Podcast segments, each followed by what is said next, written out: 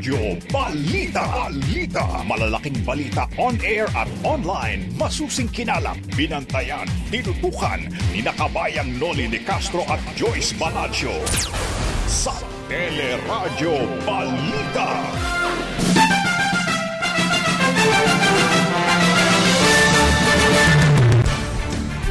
Mga pribadong ospital, umaasang mababayaran na ng PhilHealth ngayong buwan siyam hanggang 10,000 uh, kaso naman ng moderate to critical cases ng COVID-19 ginagamot pa rin sa mga ospital ayon sa Private Hospital Associations of the Philippines.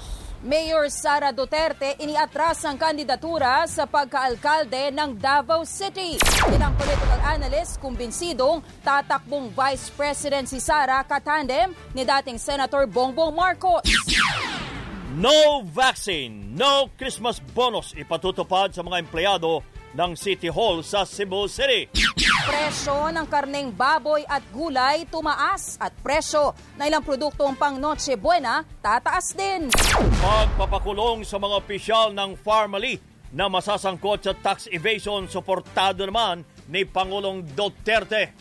At sa ating showbiz spotlight, Nadine Lustre spotted kasama ang pamilya at rumored non-showbiz boyfriend sa Siargao. At Sharon Coneta, papasok na sa FPJs ang probinsyano. Yan ang ulo ng ating mga nagbabagang balita ngayong pong araw ng Miyerkules, November 20, 2021. Kasama ho natin tuwing umaga, siyempre pa. Ako po si Joyce Balancho. Ako naman po ang inyong kabayan si Nolly de Castro. Kami po magatid sa inyo ng ating mga nagbabagang balita. Muling pinanindigan ni Pangulong Duterte ang kautusan na pagbawalan ang mga opisyal at kawani ng uh, executive na dumalo sa pagdinig ng Senate Blue Ribbon Committee. Sa public address kagabi, sinabi ng Pangulo na hindi katanggap-tanggap na nauubos ng oras ng mga opisyal na nagtatrabaho sa pagtugon ng pamahalaan sa pandemya. Ang aking problema yung mga tao ko lang sa gobyerno. Kaya doon lang ako nag-object. Sana inuna nila ang mga tao na may trabaho sa gobyerno, those who are working in government and who had critical tasks to do. Uh, eh, ang problema yung tawagin tapos paupo. Wala naman ng respeto itong tao na ito. Ginit din ng Pangulo na wala siyang pakialam sa Parmali at dapat itong parusahan kung hindi talaga nagbayad ng tamang buwis. Yung mga parumalin dyan na hindi nagbayad, dapat talaga pabayarin yan. Nang hindi nagbayad ng taxes. Uh, for, for all uh, tayo na ano, for all we cared, this, those persons there na hindi nagbayad na tax evasion, they can all go to prison. Problema nila yan. Ikulong ninyo yan. Eh, may patbus nyo, patayin pa ninyo. Wala, wala kami pakialam. Si Pangulong Rodrigo Duterte samantala kwe-question naman ng Senado sa Korte Suprema ang kautusan ng Pangulong Duterte na nagbabawal sa mga opisyal at kawani ng executive na dumalo sa investigasyon sa pagbili ng pamahalaan ng pandemic supplies matapos aprobahan ang resolusyon na naguutos na inihain ang petisyon sa Supreme Court. Nakasaad sa resolusyon na karapatan ng Senado na protektahan ang mandatong magsagawa ng investigasyon in aid of legislation. October 4 nang ipalabas na Executive sa Secretary Salvador Medaldea ang memorandum na nagbabawal sa mga miyembro at ng gabinete at kawani na executive na dumalo sa naturang pagdinig. At sa ibang mga balita naman, ilang araw bago ang deadline sa substitution, iniatras ni Davao City Mayor Sara Duterte ang kandidatura para sa muling pagtakbong alkalde ng lungsod. Papalitan po siya ng kapatid na si Vice Mayor Sebastian Baste Duterte na naunang inatras ang kandidatura para sa re-election. Walang ibinigay na dahilan ang alkalde habang inamin naman ni Baste Duterte na sumunod lamang siya sa utos ng kanyang kapatid. Inamin naman ni PDP Laban Kusiwing Vice Presidential Candidate Senator Bongo na may magiging pagbabago sa kanyang kandidatura. Etong kandidatura ko bilang uh, vice presidente ay maaring magbago. Kasi hindi ho maiwasan. May mga changes po sa politika na sabi ko nga, napaka, napakadumi. Na, di, dito ka na nga gustong magsil, magserbisyo sa kapwa mo Pilipino, eh meron mga pagbabago na wala naman po akong magagawa dahil po may mga posisyon naman na Bagamat hindi direktang nabanggit ang pagbabago, nagpatutsyada naman ito patungkol sa period of substitution na matatapos sa November 15. Itong problema about the substitution dito sa politika. Maaring may mga babago sa mga tatakbuhang posisyon sa mga darating na araw. Ang problema po dyan, kailangan kong umiwas Gustuhin ko mang magsilbi sa inyo bilang inyong vice presidente dahil sa kagustuhan ng ating mahal na Pangulo. Kailangan ko pong umiwas. Malalaman nyo lang po yan sa darating na araw. Nauna nang inamin ng senador na nasa proseso pa rin ang PDP laban sa pagsasapinal ng kandidato sa pagkapangulo at pangalawang pangulo. Wala pa rin anyang pinal na desisyon ng pangulo kung tatakbong senador sa halalan 2022. Wala pa naman pahayag sa issue si PDP laban Kusi Wing Standard Bearer Senator Ronald Bato de la Rosa. Samantala, kumbinsido naman ang political analyst na si UP Professor Aris Arugay na tatakbong Vice President ni Presidential Aspirant Bongbong Marcos, si Davao City Mayor Sara Duterte. Sinabi sa teleradyo ni Arugay na ibinasi niya ang pananaw na ito sa nakaraang pahayag ni Marcos na hindi tatakbong Pangulo si Mayor Sara pero hindi rin sinabi kung tatakbo itong VP. Gayon din ang pag-atras kahapon ni Mayor Duterte sa pagtakbo sa Davao na sinabayan pa ng pahayag ni Senator Bongo na hindi pa sigurado ang pagtakbo niya bilang vice-presidente. Dagdag pa ni Arugay, pwede rin pagbasehan ang taktikang ginamit noon ni Pangulong Duterte na nagsabing hindi tatakbong Pangulo pero kalaunan ay kumandidato rin. Ang tinitignan dapat natin is the behavior more than what is being said, no? Uh, okay. okay. Yung kay Mayor Sara kasi, kahit sinasabi niya hindi ako tatakbo, nakikita hmm. natin yung pagsusuot niya ng green, yung Correct. Sarap, yeah. yung yeah. Yeah. niya, pagkakausap niya, yung mga meetings niya sa Cebu with the Romualdez, mm-hmm. na alam natin na uh, the, uh, yung mga Romualdez po ay represent uh, ay leaders ng isang national party no lakas no uh, may iba yung behavior eh sa sinasabi hindi naman matansya ng political analyst na si Ateneo Professor Edmond Tayaw kung ano ang tatakbuhang posisyon ni Mayor Duterte. Ako, ilang beses ko nang pinilit pasahin, eh, pero hindi hmm. mo din mabasa kasi nga, meron ngang mga parameters na sinet no, uh, on both sides. Uh, parameters ni Presidente at parameters ni Mayor Itay. So doon, nag, ngayon, ang problema kasi, syempre, hindi naman natin alam itong mga parameters na ito. And perhaps, perhaps, and I'm just uh, speculating, it might have something to do with uh, recent pronouncements. It could be about, could be, no? About mm-hmm. the mm-hmm. recent pronouncement of uh, Senator Bongo. But uh, of course, again, because there's no categorical uh, statement or sharing in this regard, eh, we're just trying, it's just an effort on anyone's part to put two and two things together. Sinabi naman ni Isembayan co-convener Attorney Howard Calieja na hindi na sila nasorpresa sa akbang ni Mayor Sara dahil simulat sa pool ay alam ng kanilang grupong placeholders lamang sina Senator Bongo at Bato de la Rosa.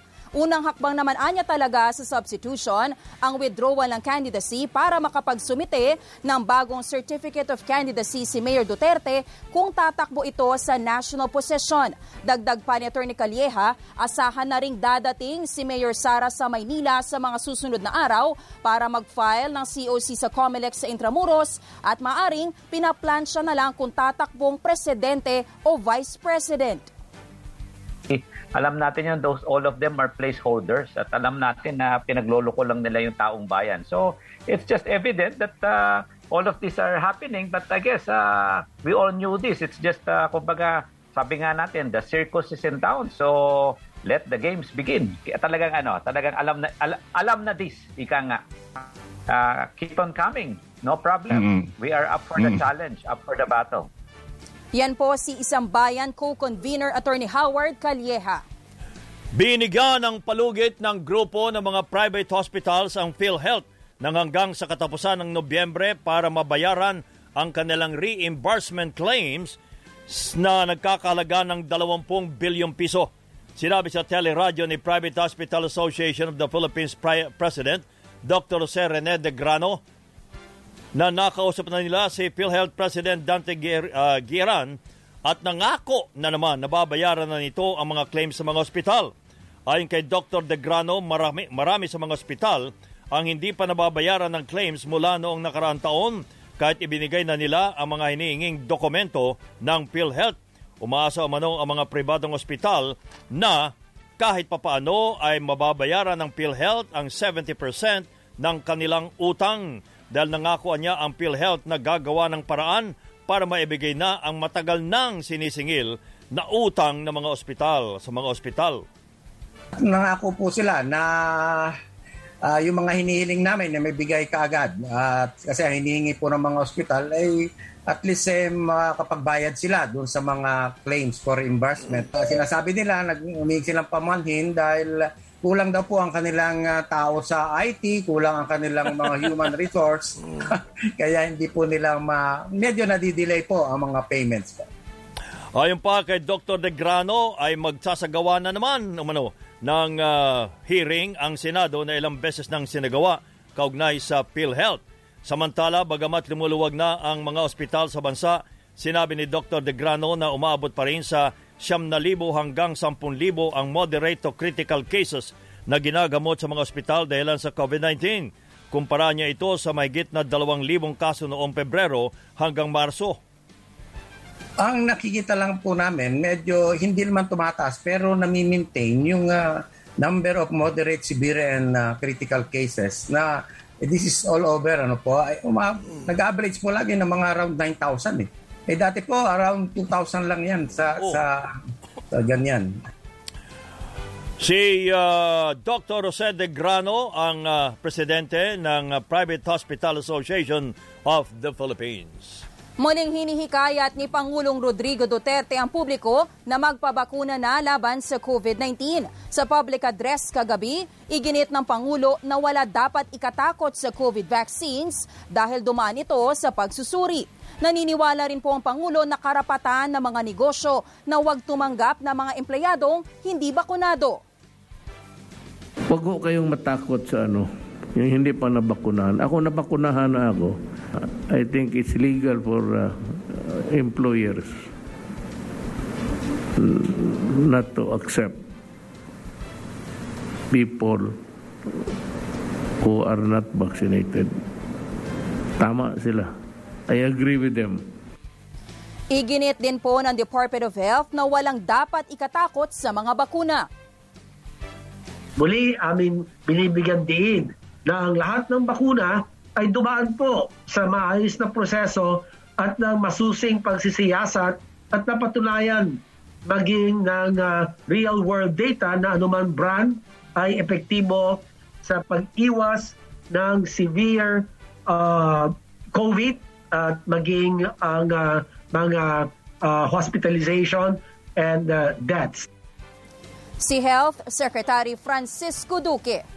Ipatutupad naman ang no vaccine, no Christmas bonus sa mga empleyado ng City Hall sa Cebu City. Sa panayam ng teleradyo, sinabi ni Acting Mayor uh, Michael Rama na hindi ilalabas ang Christmas bonus ng mga empleyado kung hindi magpapabakuna laban sa COVID-19. Tinatayang siyam na libong manggagawa ang maapektuhan ng naturang direktiba. kailangan it should start from where authority is emanating. Ay, yung authority nandiyan sa City Hall. Eh, kung ang taga City Hall hindi magpapakuna, eh, baka madali yung iba. Ayaw na magpapakuna.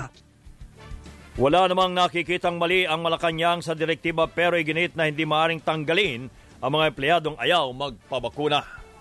Umabot na po sa mahigit 2,806,000 ang mga kaso ng COVID-19 dito po sa ating bansa. Ito'y matapos madagdag ang nasa 1,409 na bagong kaso kahit labing apat na laboratorio ang nabigong magsumite ng kanilang datos. Sa nasabing bilang, 44,567 ang namatay habang mahigit 30,000 pa ang active cases. Naniniwala naman si Health Secretary Francisco Duque na kung patuloy na bababa ang mga kaso, posibleng luwagan pa ang alert level status sa Metro Manila. Titingnan nga natin ang numero, ang datos. Kung ang datos ay uh, patuloy naman na bumababa, posible na pagka below 1,000 tayo o 500 per day, ay uh, baka pwede natin ibaba pa hanggang alert level 1. Muli namang nagpaalala ang Department of Health na sa ilalim ng Alert Level 2, 50% lang ang kapasidad ng indoor establishments habang 70% naman sa outdoor. Kasunod po ito ng pagdagsa ng publiko sa mga malls at pasyalan. Ang nangyari kasi sa tingin ko, uh, baka nawala na sa isip ng mga tao, sinabi 70% naman capacity at nasa labas naman kami, pwede na yan. Eh pag tinignan ho natin yung mga litrato, mass gathering na po. So kailangan ho natin ipaalala uli sa ating mga kababayan, mass gathering is still not allowed even in alert level 2. Si Health Undersecretary Maria Rosario Vergere. Tumaas naman ang presyo ng karning baboy sa mga palengke. Kinumpirma ni Agriculture Undersecretary Fermin Adriano ang pagtaas ng presyo pero iginiit na walang problema sa supply ng baboy. Ina-analyze namin bakit tumaas. Isang reason doon is mura yung frozen pork pero alam naman ninyo na ang preference ng Filipino consumers ay gusto pa rin nila yung fresh. And siyempre tumaas na rin yung transport cost dahil sa pagtaas ng uh, presyo ng langis. Naniniwala naman si Sinag President Rosendo So na posibleng tumaas pa ang presyo sa mga susunod na linggo. This coming succeeding week, tataas ulit yan. In-expect namin another 20 yan. Next week, tataas ulit yan. Kasi yung computation ng feeds, eh, kung gaano kalaki yung alaga, tapos kailan papasok yung cost, so tataas yung presyo. So yung increase, hindi biglaan ang increase kung makita mo. Maliban sa pagtaas ng presyo ng baboy, tumaas din ang presyo ng ilang gulay matapos makabawi sa pananalasa ng nagdaang bagyo sa Southern Tagalog at Benguet. Tataas ang presyo ng ilang brands ng produktong pang Noche Buena habang papalapit ang Pasko. Kinumpirma ni Trade Undersecretary Ruth Castelo ang dagdag presyo na aabot ng hanggang 3%. Pero meron din anya mga brands na bababa o hindi gagalaw ang presyo. Halos lahat ng Noche Buena items natin merong gagalaw pero maraming maiiwan na hindi gagalaw ang presyo. So, we encourage consumers na hanapin nila yung nasa listahan natin na hindi gagalaw ang presyo. Plano ng DTI na ilabas ang listahan ng mga Noche Buena products na bababa o hindi gagalaw ang presyo para magkaroon ng gabay ang mga mamimili. At sa aming pagbabalik, Pangulong Rodrigo Duterte hinimok ang COMELEC na payagan pa rin mangampanya ang mga kandidato kahit may pandemya. At limang bahay, winasak ng buhawi sa Zamboanga City. Sa pagbabalik ng Teleradyo Balita.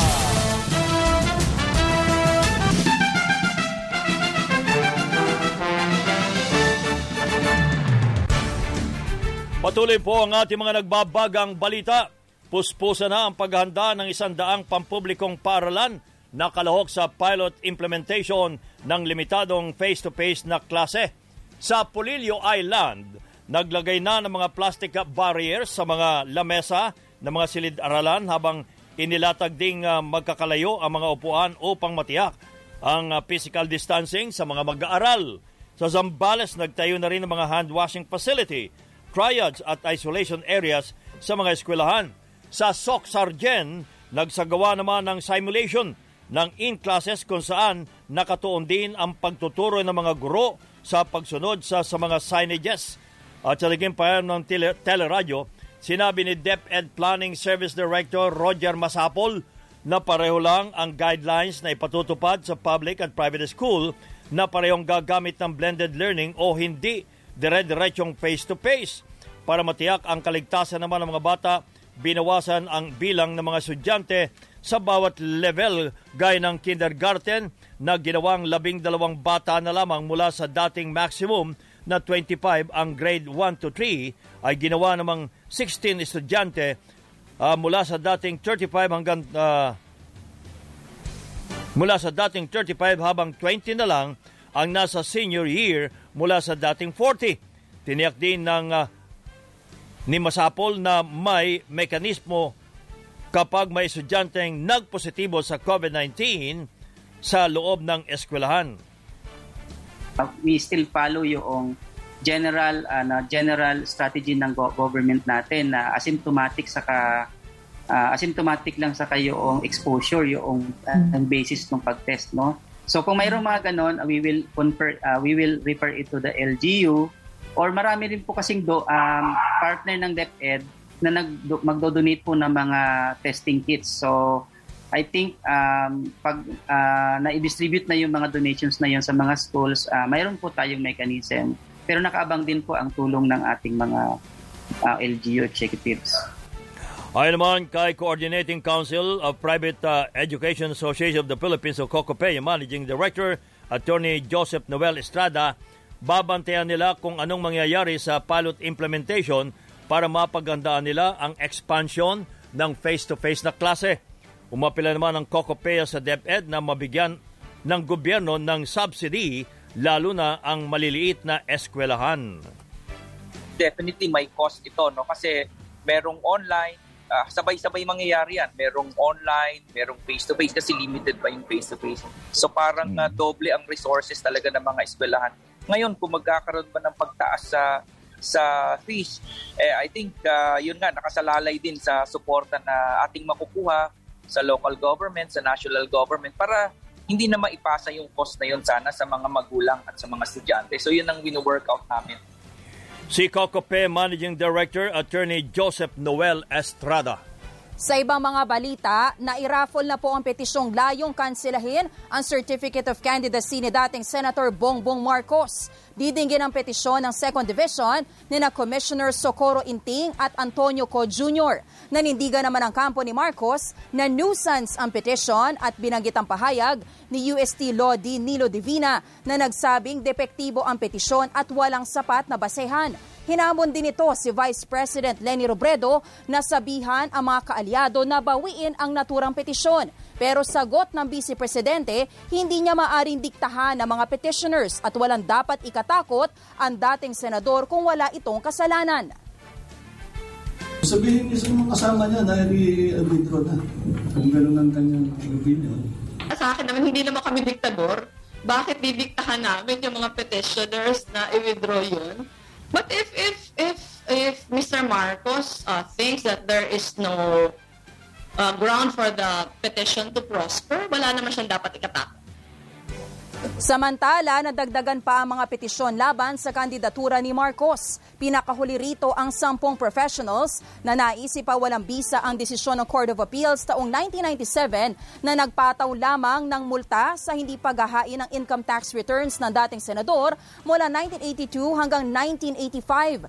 Iginit ng petitioners na malinaw sa tax code na parehong multa at kulong ang dapat na parusa. There was no choice but uh, it should be imprisonment and fine. So in that case, we find that the uh, decision void ab initio and the uh, ruling or the penalty uh, imposed by the Quezon City RTC stand. Yan po si Attorney Howard Calieja. Samantala, muling umapila naman sa Supreme Court ang mga biktima ng martial law para pagtibayin ang hatol ng sandi- o naging hatol ng Sandigang Bayan labang kay dating First Lady Imelda Marcos. Sa liham na pinadala ng grupong SELDA kay Chief Justice Alexander Gesmundo, nakasaad ang panawagan ng uh, martial law victims at kahilingan na mapakulong ang dating uh, unang ginang. Wala umanong naging tugon ng Korte Suprema sa una nilang naging apila noong pang nakaraang taon. Noong 2018 nang uh, hatulang guilty ng Sandigang Bayan si Ginang Marcos sa kasong graft. Pero pinayagan siyang magpiyansa at naghahain pa ng apila sa Supreme Court para baliktarin ang naging desisyon ng anti-graft court. Pinaplano na ng MMDA ang posibleng pagbabalik ng number coding dahil sa dumaraming mga sasakyan sa lansangan, partikular na sa EDSA. Ayon kay MMDA Chairman Benhor Abalos, target nilang ibalik ang number coding tuwing rush hour mula 7 a.m. to 9 a.m. at 5 p.m. hanggang 7 p.m. para mabawasan ang mabigat na trapiko. Nilinaw naman itong masusi pa nilang pinag-aaralan ang datos bago muling pairalin ang pulisiya. Tingin ko mas practical ito mas friendly sa lahat ito. No? Kung may kotse ka, pumasok ka lang na mas maaga, huwag ka lang sumaway sa peak hours, magagamit mo pa rin yung kotse mo. Naniniwala naman na Malacanang na walang malalabag na panukala sa no bakuna no tiyangge sa Metro Manila. Kasunod po ito ng pahayag ni MMDA Chairman Abalos na nais ng Metro Manila Mayors ang no bakuna no tiyangge kabilang na ang night markets at iba pang pop-up stores na sumusulpo tuwing Kapaskuhan. Pagdating naman po sa Tiangge, iba pong bagay yan. No? Kasi ito naman po ay uh, kabahagi ng General Welfare Clause no na tanging mga bakunado ang papayagan magbenta sa mga Tiangge. Tingin ko po yan ay valid exercise of police power. Si Presidential Spokesperson Harry Roque. Nirekomenda naman ng Department of Health na gawing voluntaryo na ang pagsusuot o voluntaryo na lamang ang pagsusuot ng face shield. Sa public address kagabi, sinabi ni Health Secretary Francisco Duque na sakop ng rekomendasyon ang community setting ng mga lugar na nasa ilalim ng Alert Level 1 and 2 pero dapat pa rin niya magsuot ng face shield sa pampublikong transportasyon habang mananatiling mandatory ang pagsusuot ng sa healthcare setting kahit na ano pa ang alert ng isang lugar. Ay sa pag-usapan pa ng IATF bukas ang final set ng mga rekomendasyon kaugnay sa panuntunan ng pagsusuot ng face shield. Ito po ay padadaanin muna sa IATF bago po namin uh, i, uh, i uh, sumite for uh, your approval, Mr. President. So sa Thursday po, magkakaroon ng uh, pagpupulong ang IATF at uh, kabilang po sa agenda niya ang uh, pagdinig at pag-approve ng uh, uh, rekomendasyon ng ating Technical Advisory Group of Experts uh, patungkol po sa paggamit ng face shield. Health Secretary Francisco Duque.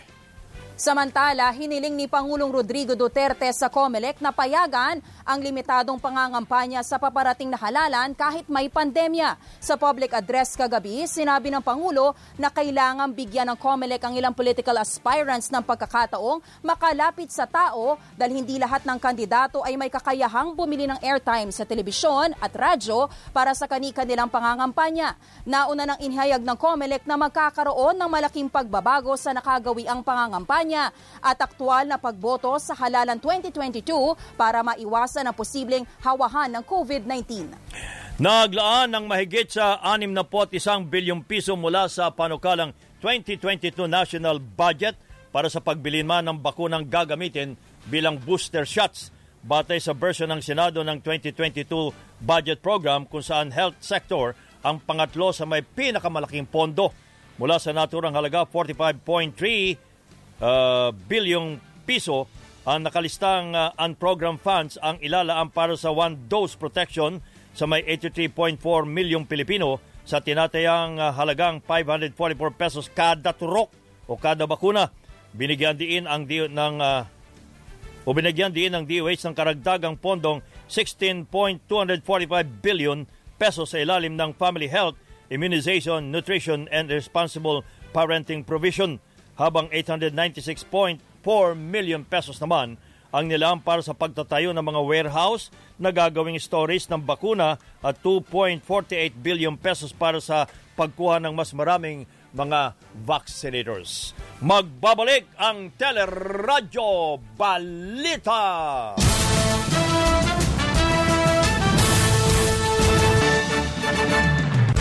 Sinibak ang pinuno ng Information Office ng Davao City LGU na nasa party kung saan sinasagawa ang drug raid noong weekend.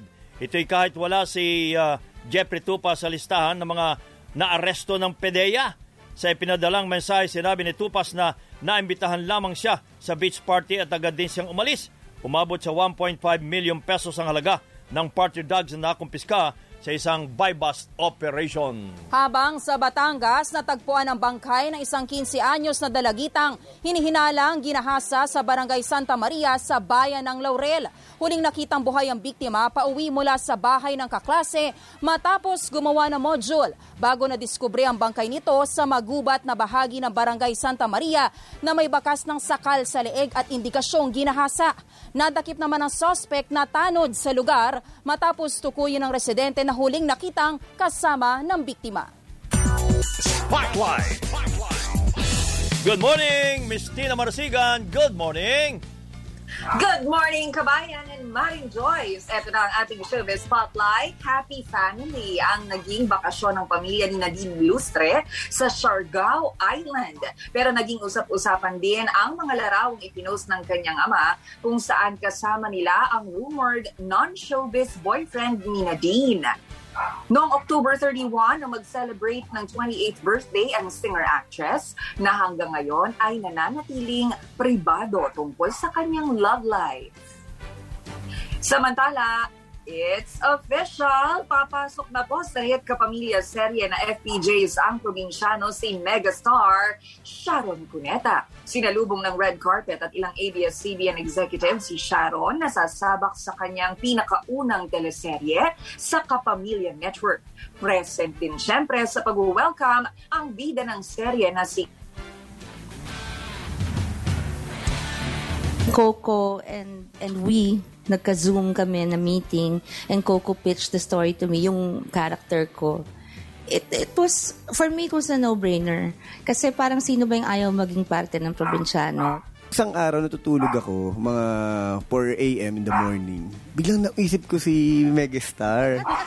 Tapos di, nung nagising na ako, um, tinext ko si Tita Cory kasi nahihiya ako. Sabi ko sa, tinext ko si Tita Cory noong 7 a.m. Sabi ko, sabi ko, okay lang po ba na ano, na i-guess po natin si Miss Sharon Cuneta? Sige, sige, sige, sige. Sabi ko, sabi niya ganun, tatanong ko kung okay sa kanya. And then after that, sabi ni Tita Cory na, sige daw, okay daw na makinig siya ng kwento.